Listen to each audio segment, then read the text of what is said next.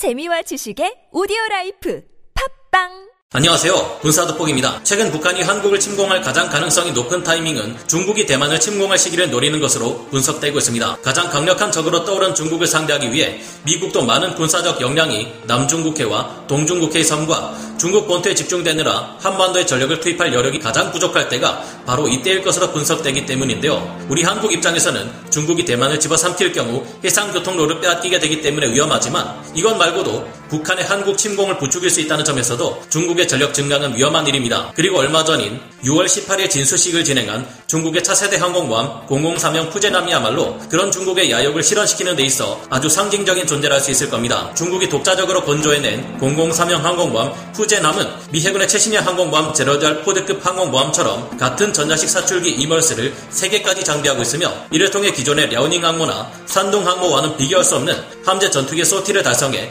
화력 투사 능력에 있어 차원이 다른 힘을 자랑할 것으로 전망되기 때문인데요. 003형 항모 푸젠함은 무려 70여 개의 함재 전투기들을 운용할 수 있는 데다가 CATOBAR 방식을 채택한 덕분에 KJ-600 조기 경보기까지 운용해 미국 해군의 핵추진 항공모함들처럼 압도적인 화력 투사가 가능할 것이라 주류 언론에서는 이야기하고 있습니다. 그러나 이 같은 장밋빛 전망은 어디까지나 꿈같은 목표들을 이뤄낼 수 있을 만한 성능을 푸제남이 가지고 있을 때야 가능한 일인데요. 최근 003형 항공모함 푸제남의 스펙이 어느 정도 알려졌는데 벌써부터 이래 가지고는 제대로 된 작전 수행 자체가 불가능하다. 차라리 랴오닝함이나 산능함의 사정이 나을 것 같다. 003형 푸제남은 아무짝에도 쓰지 못하는 고철 덩어리다라 는 혹평이 나오고 있습니다. 사실이라면 중국 해군에 의한 압박이 더 강해질 수 없을 테니 우리로서는 기분 좋은 일인데요. 왜 003형 푸제남이 이토록 심한 혹평을 듣고 있는지 알아보겠습니다. 전문가는 아니지만 해당 분야의 정보를 조사 정리했습니다. 본의 아니게 틀린 부분이 있을 수 있다는 점 양해해 주시면 감사하겠습니다. 미국은 최근 RC-135V 전략 정찰기 그리고 고고도 정찰 위성 등의 여러 정찰 자산으로 고강도의 정찰 비행 작전을 실시하며 중국의 장난 조선소에서 건조되는 003형 차세대 항공모함 푸젠함을 자세히 들여다보았는데요. 그 이유는 이 항공모함이 미국의 적국 중에서 유일하게 super aircraft carrier라 할 수 있는 강력한 전략 무기 체계가 될 수 있다고 생각했기 때문입니다. 붉은색과 흰색의 글씨 슬로건이 적혀 있고 패널형 구조로 가려져 있는 부분이 바로 전자기식 사출기인 EMALS가 운용될 지점으로 중국은 10만 톤 규모의 슈퍼 항공모함 정도야 중국의 선박 건조 능력으로 얼마든지 따라잡을 수 있다는 듯 자랑스럽게 이를 드러내고 있습니다. 지난 6월 18일 낮 12시 30분 공개된 전장 325m 에 폭 73m, 만재 배수량 8만 5천 톤에 달하는 푸젠함을 보면 그 위용이 대단한데요. 과거 공개된 향후 30년간의 중국 함정 건조 계획을 보면 2052년이 될 경우 미 해군의 함정수가 367척에 달하는 한편 중국 해군의 함정수는 490척에 달해 세계 최강 미 해군의 규모를 크게 넘어서게 됩니다. 하지만 미국의 마크 에스퍼 국방장관은 2020년 10월 온라인을 통해 2045년까지 500척의 유무인 함대를 건설한다는 Battle Force 2045 계획을 발표했고 벌써부터 큰 변혁을 거쳐 전력을 더욱 강력하게 끌어올릴 계획입니다. 벌써부터 이번 민팩 2022 훈련에서 미국은 최초로 유령 함대로 활약할 무인 전투함을 선보여 미 해군이 큰 변화를 겪고 있음을 드러냈는데요. 그런데 어쩌면 중국의 항공모함을 너무 걱정할 필요가 없어서 훗날 다소 허탈하다는 기분이 들 수도 있겠습니다. 최근 드러난 중국 003형 항모 푸제남의 스펙을 봐서는 도저히 제대로 된 작전 수행이 불가능할 것으로 분석되었기 때문인데요. FC-31이나 J-15BD 함재 전투기, KJ-600 조기경보 통제기, J-20FL기, J-18FL기 등 모두 합쳐 약 70대 함재 항공기를 운용할 것이라는 003형 항모 푸젠함의 체급은 여러모로 과거 미 해군의 두 번째 슈퍼 항공모함이었던 키티호크급 항공모함과 유사한 면이 있습니다. 키티호크급 항공모함은 전장이 325m에 만재 배수량이 83,301톤이라는 점, 원자력 추진이 아닌 증기터빈 4축식 항공모함이었다는 점과 26만 마력의 기관 출력을 가지고 있었다는 점,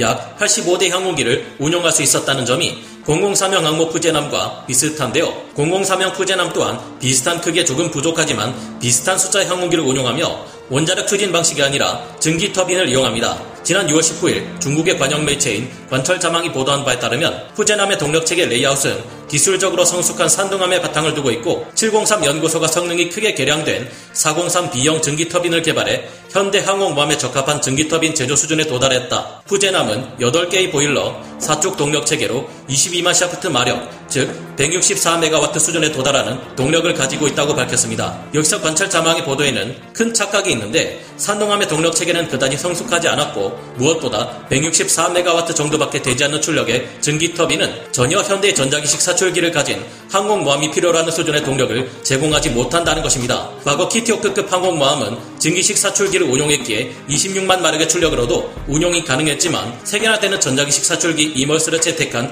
003형 푸젠함은 사정이 크게 다릅니다. 생각보다 전자기식 사출기라는 EMALS를 운용하는 것이 여간 어려운 일이 아니기 때문인데요. 이미 전자기식 사출기를 탑재해 함재 전투기들을 사출시키는 수단으로 이용하고 있는 미 해군의 제럴드 R. 포드급 항공모함의 경우 추진 동력으로 원자력을 이용하고 있는데도 불구하고 굉장히 많은 시행착오를 겪어왔습니다. 제럴드 R. 포드급 항공모함은 함재기들을 사출시키는 데에만 125메가와트 출력의 전력을 사용하고 있으며 항모 자체의 추진과 각종 레이더 및 센서의 운용에 260메가와트 출력의 전력을 추가로 사용하고 있습니다. 총 385메가와트의 동력으로 푸젠함의 동력보다 2배가 넘는 동력을 가진 제럴드 R. 포드급 항공모함조차 여태까지 전자기식 사출기 운용에 어려움을 겪고 있다가 최근에서야 실전 배치되고 있는 상황인데요. 미 해군이 실제 전자기식 사출기를 만들어 운용 해 봤더니 전자기 식 사출기가 너무 많은 전력을 필요로 한다는 것이 밝혀졌습니다. 91m의 활주로에서 무려 45톤의 항공기를 시속 240km로 가속시킬 수 있지만 30톤급의 함재 항공기를 사출시키는 데는 순간적으로 약 100메가와트에 달하는 전력 소모가 일어났던 것인데요. 이런 판국이니 중국의 003형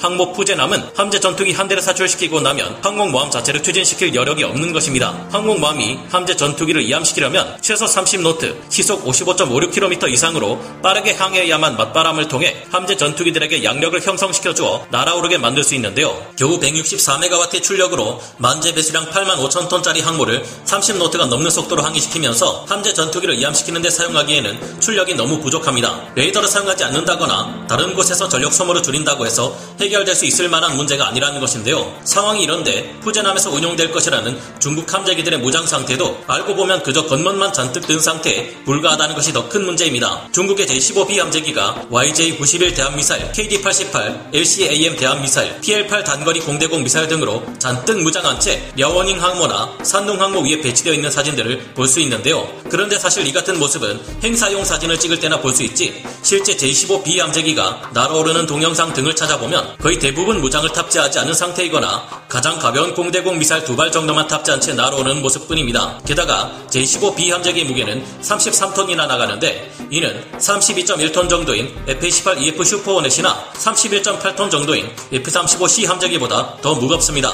문제는 이 33톤의 J-15B 함재기는 아직 랜딩 기어가 보강되지 않은 상태의 무게이기에 함재기용으로 개조하기 위해 랜딩 기어를 보강할 경우 더욱 무거워진다는 점입니다. 게다가 여기에 각종 무장까지 장착할 경우 거의 40톤에 육박한 중량이 나올 텐데요. 그동안 랴오닝함이나 산둥함에서 한 번도 대함 미사일 무장을 갖춘 J-15 함재기가 날아오르는 모습을 볼 수 없었던 데는 스토바 방식의 항모로 빵빵한 무장을 갖춘 무거운 전투기를 날리는 것이 어려워서였기 때문이라 유추할 수 있습니다. 대함 전투용으로 사용할 수 없는 항공모함이라니 이런 항모로 미 해군의 항모에 맞설 생각을 한다는 것은 그저 웃자고 하는 말이겠죠. 그나마 려닝함이나 산둥함은 003형 푸제남보다는 나은 것으로 보입니다. 전력 이 부족해 함재 전투기를 아예 날려보내지도 못할 판국인 003형 푸제남과 달리 그래도 산둥함과 려닝함은 가벼운 공대공 무장만 갖춘 함재 전투기라도 날려보낼 수는 있으니까요. 게다가 푸제남은 제러드 알포드급 같은 원자력 추진 항공모함도 아닙니다. 그렇기에 최소 3, 4일에 한 번쯤은 해상에서든 육상에서든 유료를 보급받아야 하는데 이때가 가장 취약한 타이밍이죠. 이때를 노려 공격한다면 상대가 누구이든 푸젠함은 반격 한 번 못해보고 꼼짝없이 격침될 위험이 있는 것입니다. 재래식 슈퍼 항공모함이었던 과거 미 해군의 키티호크급 항공모함의 경우 함재기용 연료 5,882톤 외에 항해용 연료 또한 7,828톤에 달하는 양을 적재해야 했는데 이는 원자력 추진을 채택한 니미츠급 항공모함에 비해 항공유 및 탄약 적재량 부족, 짧은 항속거리 등 여러 문제를 노출한 바 있습니다. 이런 문제 때문에 미 해군은 키티호크급 항공모함을 2009년 진작에 퇴역시켰죠. 미국의 가장 큰 적으로 떠오르고 있으면서 각종 무기 체계들을 미국의 것을 베껴 만들고 있는 중국군의 현실이 아이러니한데요. 미군도 온갖 시행착오 끝에 겨우겨우 얻어가고 있는 전자기식 사출기 EMALS의 운용 노하우를 중국 해군이 얻을 방법은 없을 텐데 앞으로도 이와 관련된 노하우를 계속 얻지 못하고 예산만 낭비하다 좌초되어 우리를 위협할 수 없게 되기를 기원해 봅니다. 오늘 군사 돋보기 여기서 마치고요. 다음 시간에 다시 돌아오겠습니다. 감사합니다. 영상을 재밌게 보셨다면 구독, 좋아요, 알림 설정 부탁드리겠습니다.